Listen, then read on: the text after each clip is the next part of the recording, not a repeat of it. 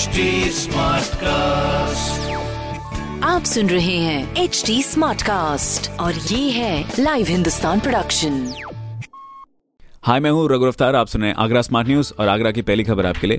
Guwahati Okha express weekly train अब 5 जुलाई से चलेगी। साथ ही रेलवे ने फेस्टिवल स्पेशल ट्रेन के भी फेरे बढ़ाने का फैसला किया है। दूसरी खबर सभी स्मारकों के खुलने के बाद तीसरे दिन ही ताजमहल पर 5000 टूरिस्ट का आंकड़ा भी पार हो गया।